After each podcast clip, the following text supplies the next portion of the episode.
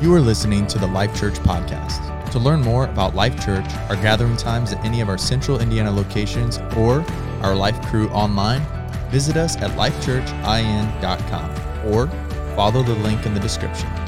Today's talk is from Pastor Nathan Peternel. right? We're going to talk about that today. We're going to talk about our town because how many know that God, the, the good news is not just good news for, you know, people that we don't know in some foreign land. The good news is for all of us right here in our in our town. I want to talk to you about that. How many ever heard of the the famous play called Our Town? It was uh, by Thornton Wilder. It was written in 1938.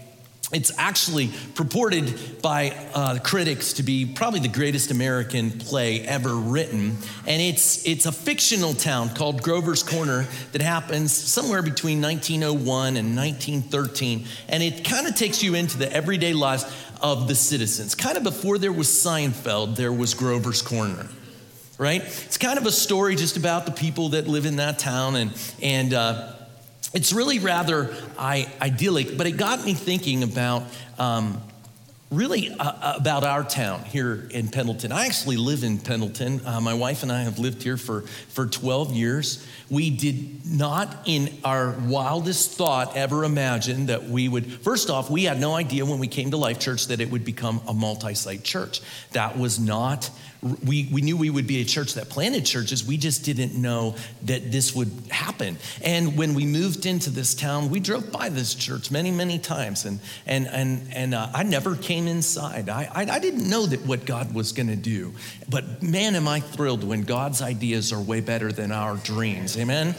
And so I think about, when I think about this town, you just need to know I'm a transplant myself. First off, I just want to ask, are there any, any people you are a, you have, your family has been in Pendleton for like 25 plus years. Any, anybody like that in here? Okay, we have, we have one, two, two, two. Awesome, awesome. Uh, transplants, how many transplants do we have? Okay, uh, people maybe that you've moved newly into the town, or maybe you're just outside of Pendleton, maybe in Lapel or, or some of the other areas around here. Yeah, there probably a lot more hands go up. Um, you know, I, I, I didn't grow up here, so I didn't, I don't know a lot of the history. I had to go back on YouTube to try and find out some of the history, the history of, of, of um, where the town began, how old it is, um, where did the jail come into place, how did Falls Park get its name, you know, that kind of the heritage of the town, you know, how did the school take, take shape and form, uh, you know, but I, I, I think about our town, I think about that, that little church it's got the lighthouse, you know, out there on the, on the road heading towards 69. And I think that's part of our town. Part of our town touching the lives of people who need Jesus because a lot of people can be around Jesus a whole lot, but not know him. And God wants this town and the surrounding towns to truly know Christ. And I, I, I, I, I like to think that this is a place uh, full of people that still need to know Jesus and that aren't likely to find him unless we take him to them. So, the theme of our our, our month here is we're in December. It's not just the Christmas story, but it's a passage from the book of Romans, chapter 10. And it says this, starting in verse 9, it says, If you confess with your mouth that Jesus is Lord and you believe in your heart that God raised him from the dead, then you're going to be saved. For with the heart one believes and is justified, and with the mouth one confesses and is saved. For the scripture says, everyone who believes in him will not be put to shame. I don't know if you have ever lived in shame in your life. I have. But boy, do I love the idea that my belief in Jesus is going to wipe out all my shame. For there's no distinction between the Jew and the Greek, for the same Lord is Lord of all, bestowing his riches on all who call upon him. And everyone who calls upon the name of the Lord will be saved. How then? Boy, this, this verse, this has got to be jarring to your spirit. How then will they call on him whom they have not believed? And how are they going to believe in him who they have never heard? And how are they to hear without someone preaching? And how are they to preach unless they are sent? It is written, How beautiful are the feet of those who preach the good news. Jesus brought good news to all. Everybody say all. All the people. Do you ever think that those, those beautiful feet that he sent with those little baby feet, which all of us agree are cute, right? All of us agree are cute. And it's those, those baby feet that came into a manger, those were beautiful feet. But also, all of the feet of the missionaries that are being sent across the world into Asia Pacific, those too are beautiful feet. Today, I want you to understand that you and I have beautiful feet. You can look at your neighbor right now and you can say to them, you know, look at your beautiful feet. Uh, that might seem weird, right? You don't want to do that. I get it. But the reality is, is that when we take the gospel, our feet are beautiful. I'm going to get all kinds of letters about this, I know. Um, it's, it is a creepy pickup line. Um, last week, we, we talked about how to bring God's hope to your home. And uh, we, we told you that Christmas is first and foremost, it is a great commission story, because it is. It, it's that we are called to take the good news of great joy to all the people, and we're called to share it. I don't know about you, but Christmas is that part of our year where it just seems like it's easier to become generous.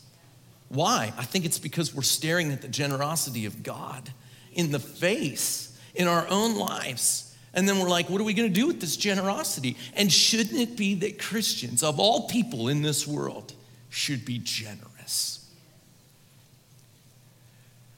Last week, we talked about how that joy is for all people. And, and here at Life Church, we really do believe in the Great Commission. What is the Great Commission? You might not know that term. It's to go into all the world, preach the gospel to every creature, right?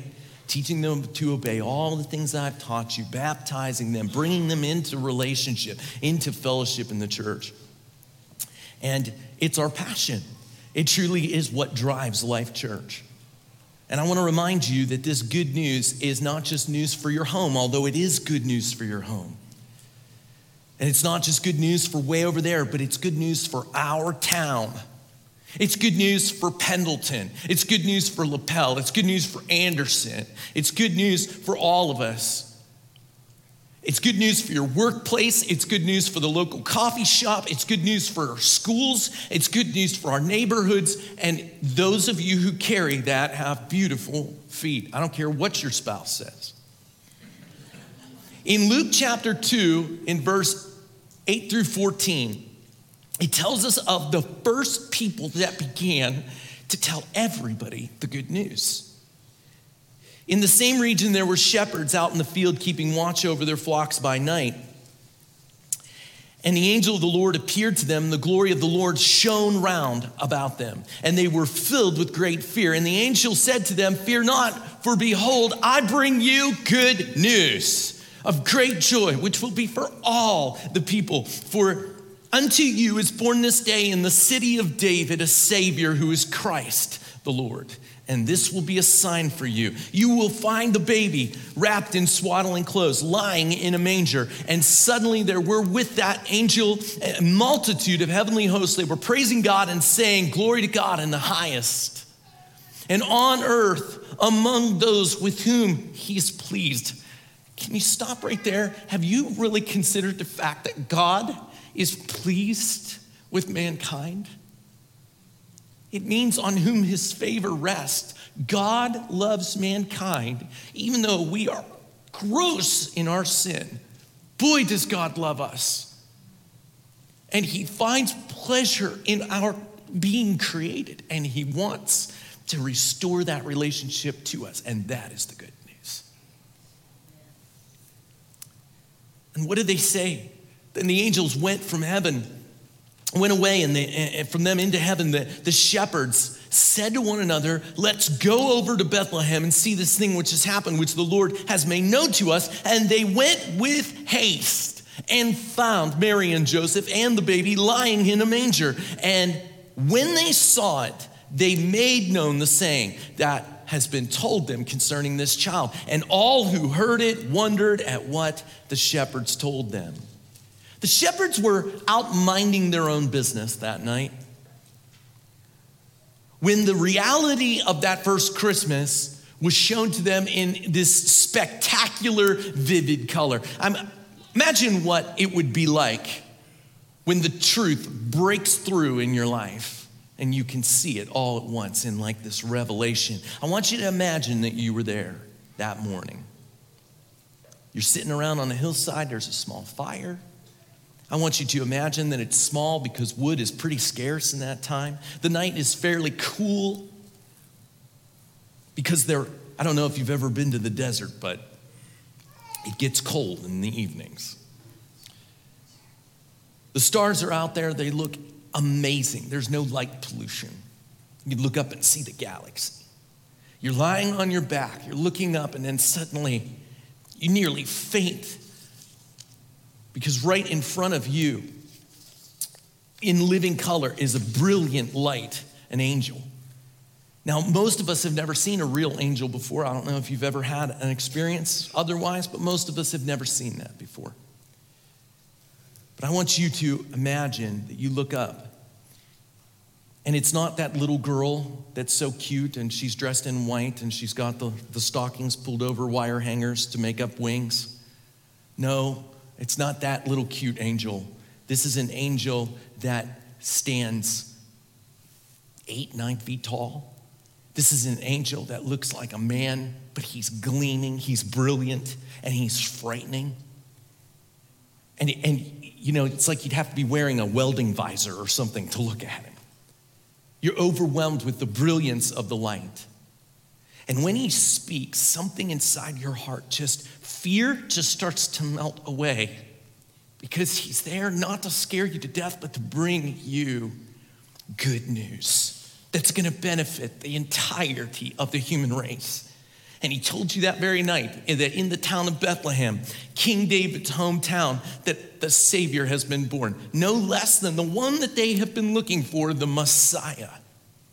The long awaited Messiah has finally come. What would have been for those shepherds on that lonely Christmas evening? Would they have felt confronted? Would they have felt comforted? Or perhaps a little bit of both? They were minding their own business, but suddenly the whole world got turned upside down as God reveals his plan of salvation for the whole world to them. Don't you think that they would have thought there were better people to receive this message than us?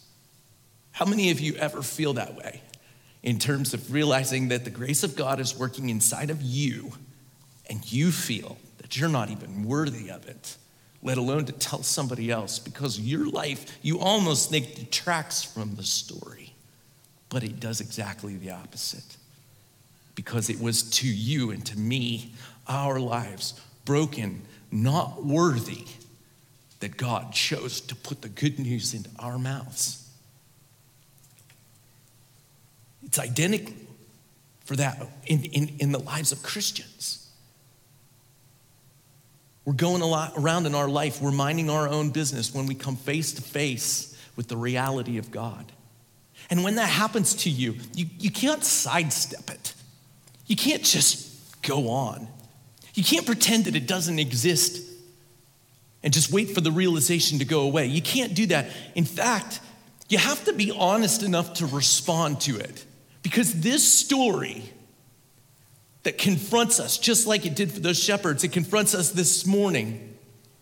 And I pray that when it confronts you, that you just don't lose the reality of Christmas. Do you know that God makes it real? I pray that every single Christmas, He will reawaken to you these are true stories They sound mythical. They sound fantastic. These are true stories. This really did happen. And it involves God coming, splitting the world, coming to you and to me with a true story that demands a response. And it's a scary fact.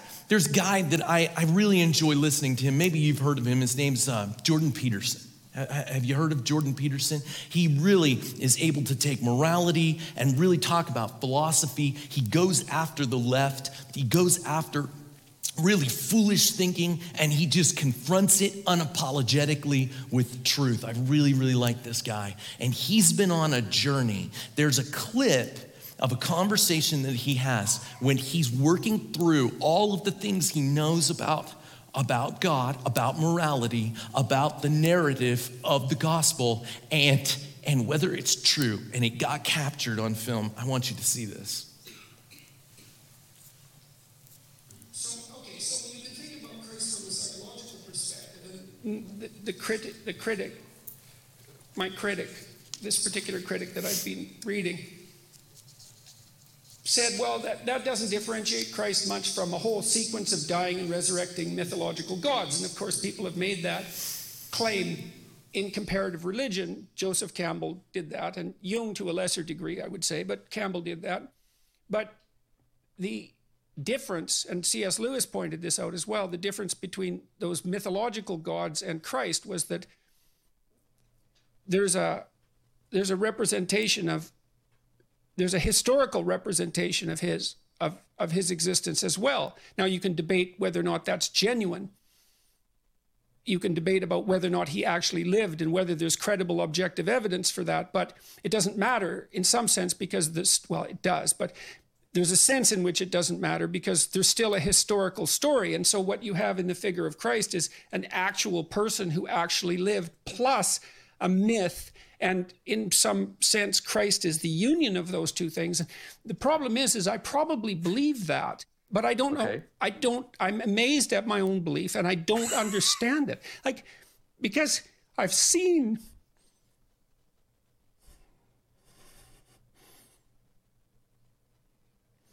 sometimes the objective world and the narrative world touch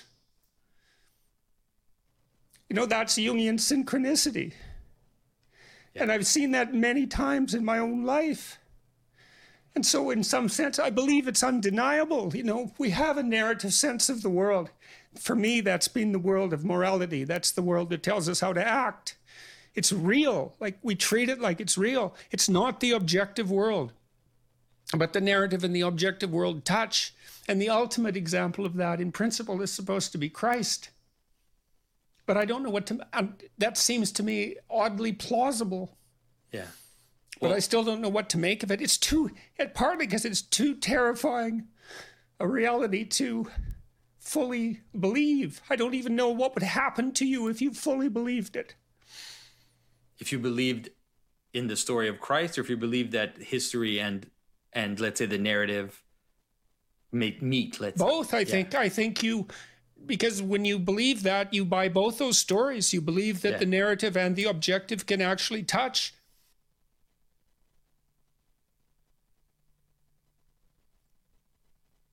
So, to learn what we should do with the response to this, this, this man's having a, a moment with God where all his intellect is reaching out to him saying, What are you going to do?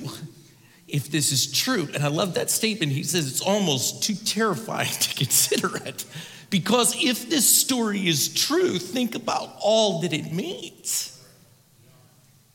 If God came to earth, then every single thing in our life should change by virtue of that reality.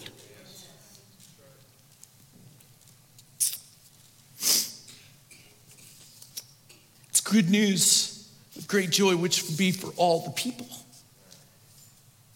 I want you to think about what the shepherds did. Just a simple story. I love when the Bible, in a few words, can capture such unbelievable depth of reality. It's good news of great joy for all people. Look at what they did. The first thing that they did was they went out to find Jesus, the promised king. They went to see for themselves, to go meet with him, to experience his life for themselves. And he was their priority, he was their goal. He, they wanted to take a look at him, they wanted to investigate the claims of the angels. Now, look at what 16 and 17 of chapter 2 says. When the angels had left them and gone into heaven, the shepherds said to one another, Let's go to Bethlehem and see this thing that has happened which the Lord has told us about. So they hurried off and they found Mary and Joseph and the baby who was lying in the manger. And the shepherds were not willing to trust a stranger in ignorance. Even if he did glow in the dark, even if he did come from the night sky and he flew around a bit, I love these guys. Why? Because they wanted to find out if it was true for themselves. And in our world today, there are a lot of cons. I don't know about you, but I get sick and tired of all the stupid bogus emails that I get go to the bank for accounts I don't even have to confirm credit card details and bank account details. There's actually one going around about me. Did you know this? Many of you have actually had this happen to you, and if it hasn't happened to you, this is a public service announcement. Goes around about me. Fake me will reach out to you with a very convincing email address, and they will claim to be Pastor Nathan. And it'll say, They'll say, I'm in a counseling meeting and I can only text, I can't call you, but I need you to do a special and important mission for me that only you can do. And it's according to the hoax, uh, fake me asks you to go buy a bunch of gift cards and then distribute them to my staff as means of saying, I, am to distribute them. And, and to other people that are poor and they're in need of them, I'm to either give these out as, hey, way to goes, or I'm to give them out because people need some financial help. And, uh, and then fake me will text back and forth with you to try to convince you that you're the only person that I can trust in this moment to do this thing. Please don't ask me a bunch of questions, fake me a bunch of questions, and just go out and, and, uh, and obey my request because you are fake me's only hope. But I hope you don't fall for the fake me hoax. Uh, I was actually out on Thanksgiving Day. This was happening to Pastor Mike my brother in law over at the Eagle Creek campus. And we're sitting down and we're playing Stratego, Lord of the Rings Stratego.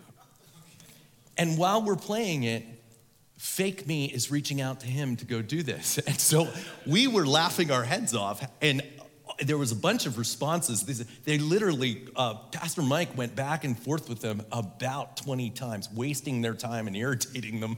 And, and then finally, they won't talk to him anymore. So, you know, just letting you know so that doesn't happen to you. But hoaxes are something that we're so we're, we're so given to in this world. How many know that wise people go and investigate whether something is true? And these, these people, they are wise. They're not gonna fall for the trick. They're not just gonna get burned, but they're suspicious. And do you know that there is a point where there is some suspicion in our life that's a good thing? There's sometimes where it can also cause problems, but you know, in our society, so many people have been burned that the Pew Research Center indicated that in a study in 2019 that the levels of American trust for government and for each other are at all-time lows. Uh, and I, I, I really completely understand that because you think about COVID and how many things we were told about all of that. I don't, I don't blame people whenever I you know, I, I kind of see them doubting in, in government. But it does, it does have something that it's doing in our society. It's, it's beginning to affect whether we can trust each other. I, I, um, I even find this sometimes when I'm trying to pastor people. There's two different ways that you can come to Life Church. You can come and hear a preacher, or you can come and, and find a pastor. And there's uh, it's big time different. When you have a pastor, you're allowing that pastor to say things to you that you may not like, right? He, he, is, he or she is supposed to tell you the truth and hold you accountable, even if you don't like what we say. But there's sometimes where stuff is sent to us, and we'll kind of counter back and say, hey, I know that's in a TikTok or a you know, a reel that you liked, but I have a problem with that. Can I talk to you about that? And people get offended by that. And I, I kind of think to myself, are you going to trust a blind reel that maybe you saw? Or are you going to trust people that love you and have been in your life for years and years and years trying to pour into you? So we've got this, we've got this aspect of how much do we trust? How skeptical are we? Do we trust the, the Bible says the wounds of a friend are faithful. Do we trust the wounds of a friend? Like, do we do we believe in accountability? Like there's a lot of stuff that goes on with being a part of a church.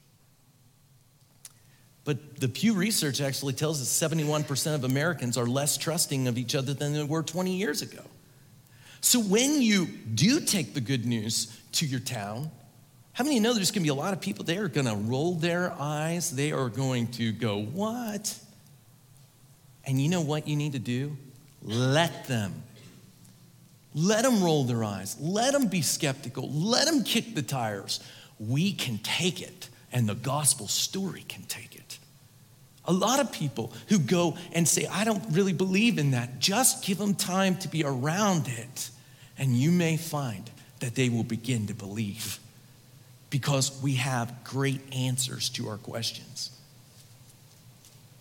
The shepherds were not just going to do anything out of ignorance, which was good. They, they weren't going to dismiss it either. They, they wanted to see for themselves. So the shepherds left their flocks, they went out to find out what was real. But what I, I'm saying sadly today is that there are people that might never have left their fields to go check it out because, because they are so cemented in their skepticism. And we don't know who's going to be one that God can reach and who's going to be one that He can't. But we need to give everybody a shot. We should be working in our own lives as, as people who are trying to communicate a gospel story that is, it, it is, uh, it's too good to be true almost, right?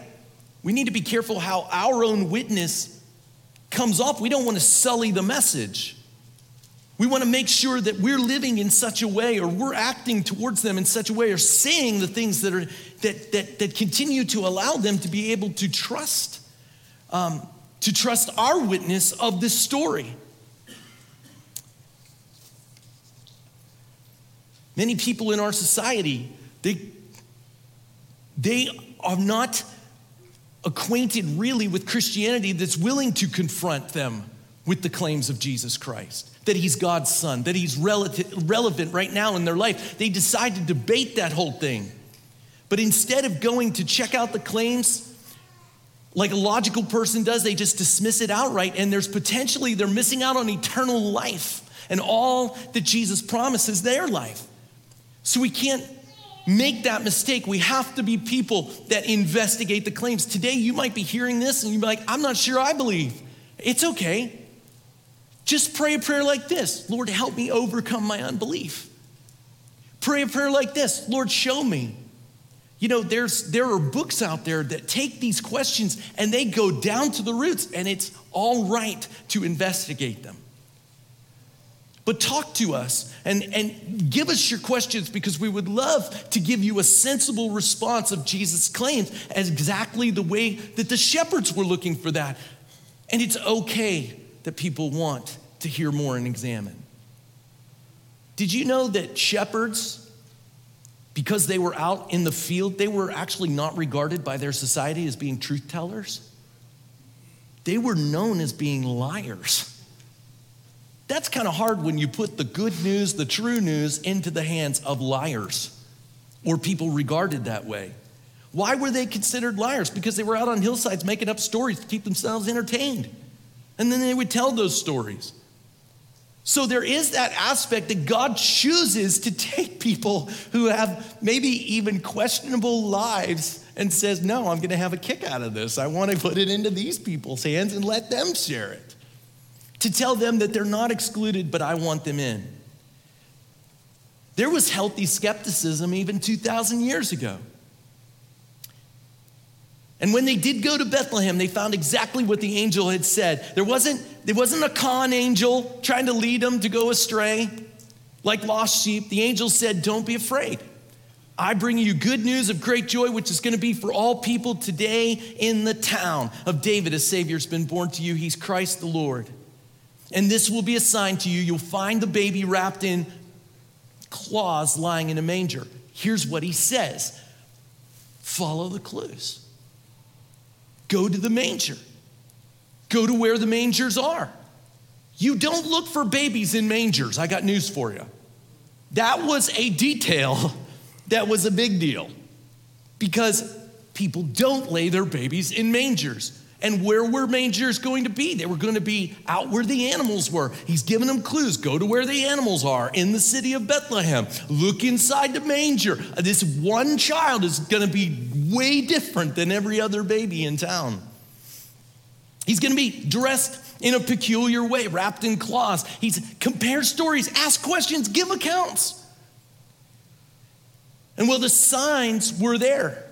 The baby was wrapped in cloths, lying in a manger, and quite that quite an unusual, unusual way to find somebody. Babies are in cribs and cradles.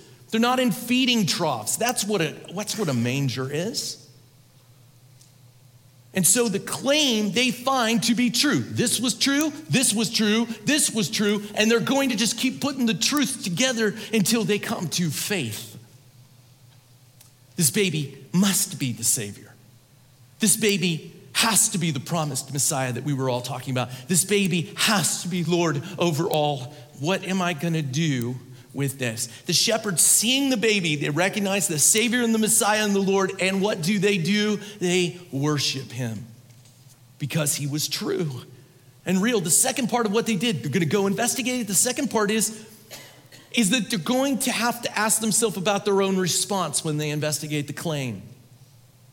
And what that was, was they were going to worship the one who was in that manger without a shadow of a doubt that he was the Savior, that he was the Messiah, that he was Lord. And a worship is not a word that the average person uses in, in normal conversation in our world today. I mean, some people use it in all the wrong ways.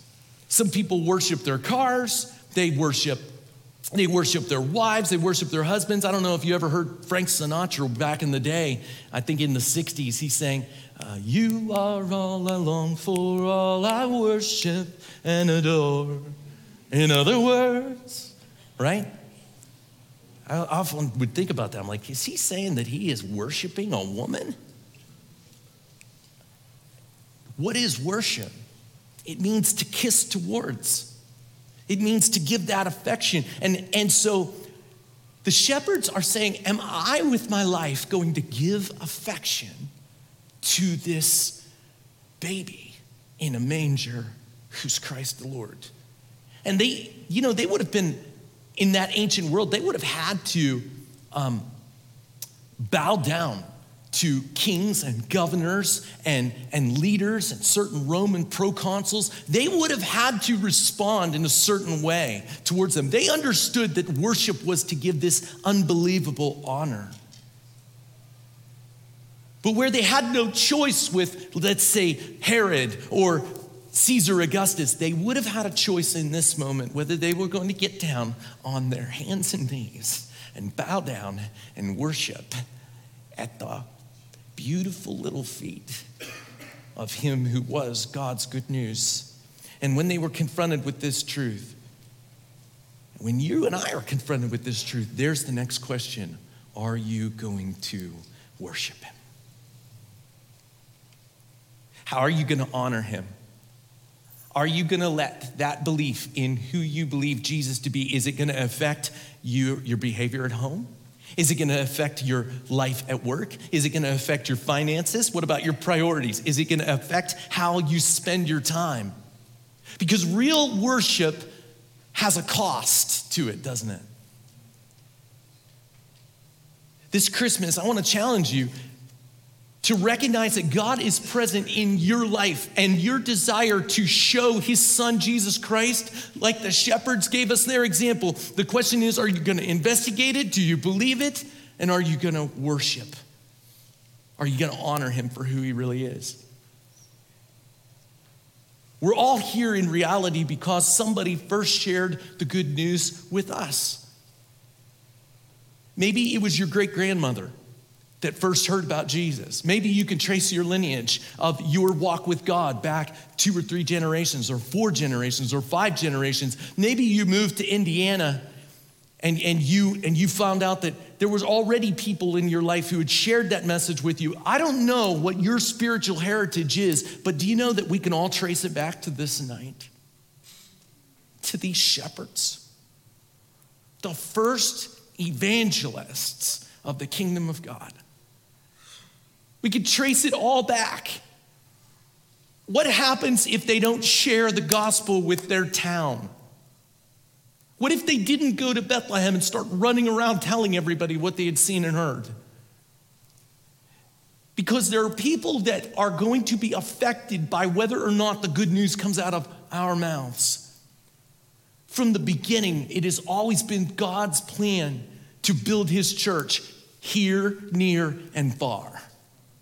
It's always been God's plan to take people who didn't feel worthy and make their feet beautiful with the message that's in their mouth so that the good news could go to all the people and come to their town too.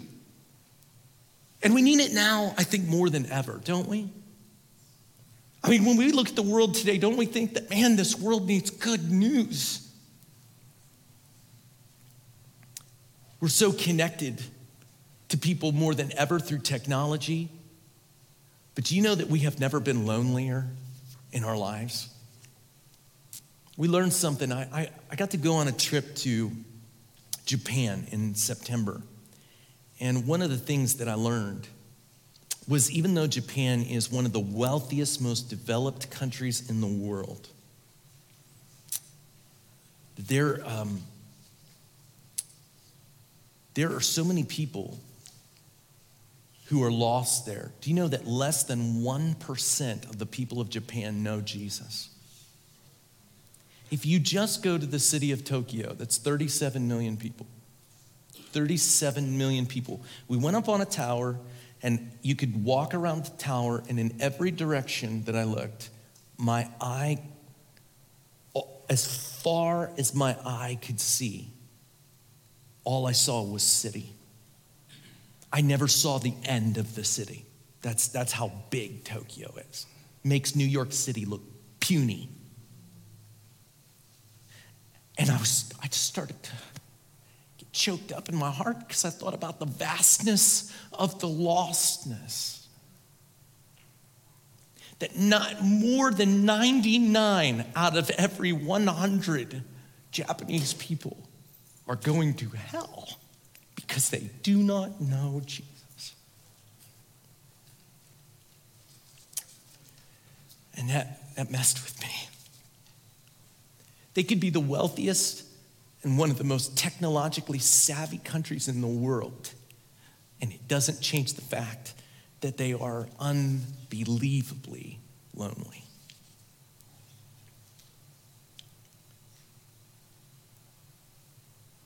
And I think that we have the gospel. What is our responsibility to the nations that they may know? I know they might have been our enemy in World War II, but can I tell you, they're some of the most friendly people I've ever met in my life. Kind, gentle people. And yet, nobody wants to have conversations around faith at all. And if they don't know you, they will not have a conversation about, about religion. So it means the only way it's going to happen is through friendship. Do you know how many churches that we have? We have as many churches in the assemblies of God in Japan as we have in Indiana, about 240 churches. But all of our churches would have to run like 100,000 people to even be able to remotely reach. You've got more people in Japan. There's, a, there's, there's more people, uh, 124 million in the size of California. The lostness of that one town. you know, you got to go check it out for yourself. You've got to go and you, it, it, you've got to you've got to ask yourself what you're going to do in terms of worship. But the, the last thing is really what the, the shepherds decided to do. The third thing that they did is they left and they began to tell everybody else what they had seen and what they had heard. In a court of law, this is what would be called bearing witness and a testimony of the events.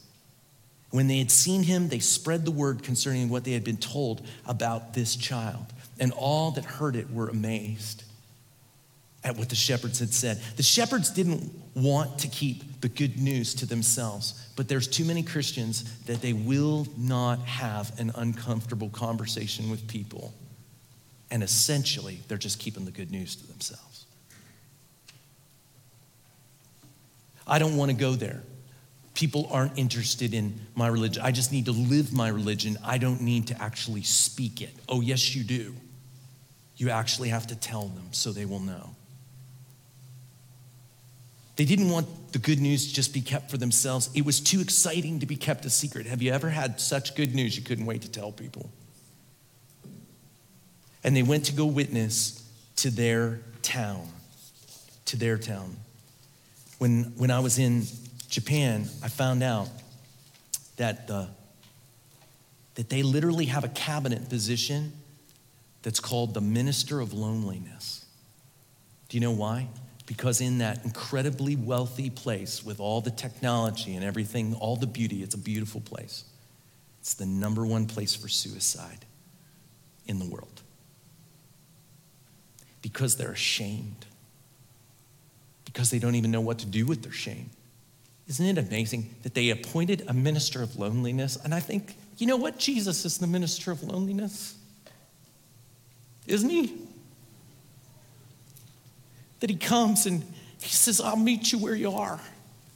I'll meet you in your brokenness. I'll meet you in your shame. I'll meet you in your loneliness, and I will be your Savior and your Lord. And God, do you know God sets us in families? The Bible says in, in Psalm chapter 8, 68, verse, verse 6, it says, God sets the lonely in families. What is that today? What did Pastor Ross say about what we are today? This place is a family. And whether you're new here or not, we regard you as such. Come and build relationships here. God wants to change that whole situation. But if we are not out there telling people, if we don't have an evangelistic heart, if we're not willing to have tough conversations, if we're not willing to say the truth in love, if we're not willing to guard our own reputation so that we would have the credibility to be able to speak on the subject, then what happens? People will never hear, their lives will never be changed. We're supposed to be witnesses of Jesus to our own town. When I think about going to our town, do you know that that's living life in a way that just makes makes sense. You're going to go meet the needs, whether that's loneliness, whether that's brokenness, whether it's even sickness. I love the fact that today, the Agape Wellness Center is, is, is right out there for all of us to walk beside because here's a family, Dr. Vinod, Dr. Sue, who said, I want to be a part of being able to heal people, not just heal their bodies, I want to pray for them.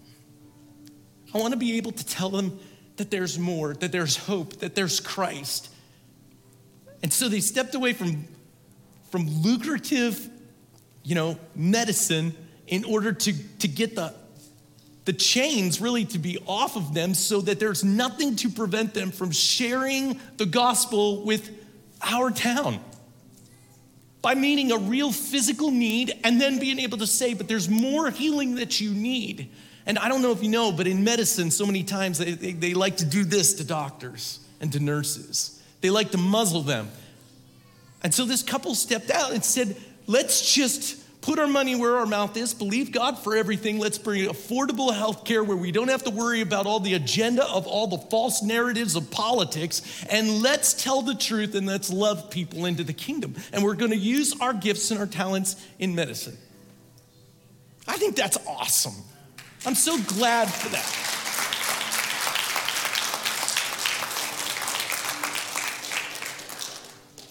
And I think they're an example to us. We're going to be given to that next week. It's going to be part of what we're given to to help that get established.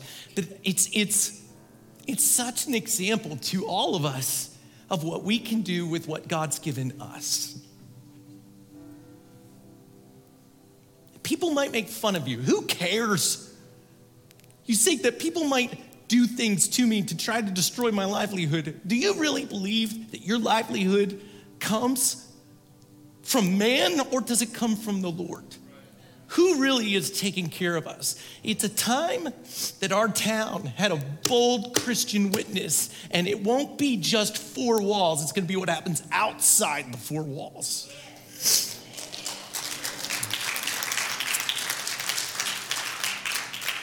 Sharing love is what's gonna reach our town. Christmas provides this unbelievable opportunity for us because you know that this is the time where now, more than any other time of the year, if you ask someone to go to church with you, they are more likely to say yes. And I would say, don't just make your Christmas about you and your family, make it about God's family.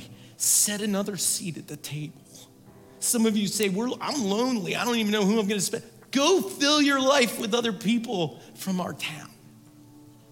Go find ways and believe that God's gonna, God's gonna do something huge through you. We have invitations as, as an opportunity. We create services. We, we do our part as, as kind of setting up a framework, but nothing gets done unless it's living in your heart. What did the shepherds really show us? Go investigate. It's okay. Let others investigate it. Let them come and see for themselves. Give your true worship to God. When you're serving these other people, you are doing it to Jesus. And finally, you have to witness to the good news that you found. Go tell everybody. Would you bow your heads with me? I'm going to invite our prayer team to come you were encouraged by today's talk, be sure to rate us, share with a friend, and hit subscribe on Spotify, iTunes, or wherever you stream your podcasts.